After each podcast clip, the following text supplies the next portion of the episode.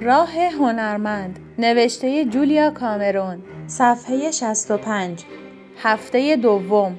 این هفته توصیف خیشتن عمده ترین بخش شفای خلاقیتتان خواهد بود. شاید ببینید حد و مرزهای تازه ای را تعیین می کنید و زمینه های تازه ای به عنوان نیازهای شخصی خود را در معرض خطر و نمایش قرار می دهند و علایق و آرزوهای تازه ای وجود خود را اعلام می کنند. منظور از این مقاله ها و ابزار این است که شما را به سوی هویت شخصیتان سوق دهند. خیشتنی که شما را توصیف می کند.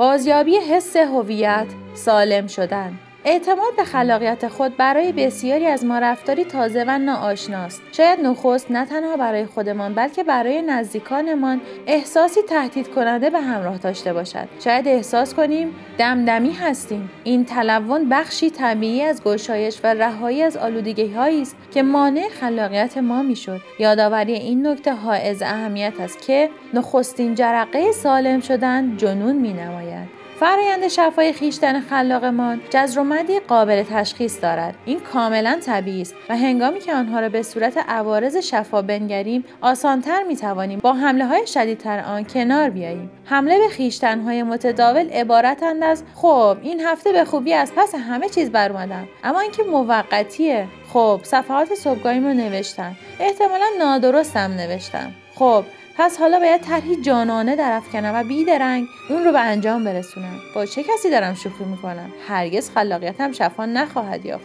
چه برسد به همین الان؟ در واقع هیچ وقت. اگرچه این حملات پایه و اساسی ندارند به نظر خودمان بسیار مجاب کننده می نمایند پذیرش آنها می توانند ما را همان جایی که هستیم نگاه دارد و قربانی کند همان گونه که معتاد به الکل باید از نخستین جرعه بپرهیزد هنرمند در حال شفا نیز باید از نخستین اندیشه برحذر بماند.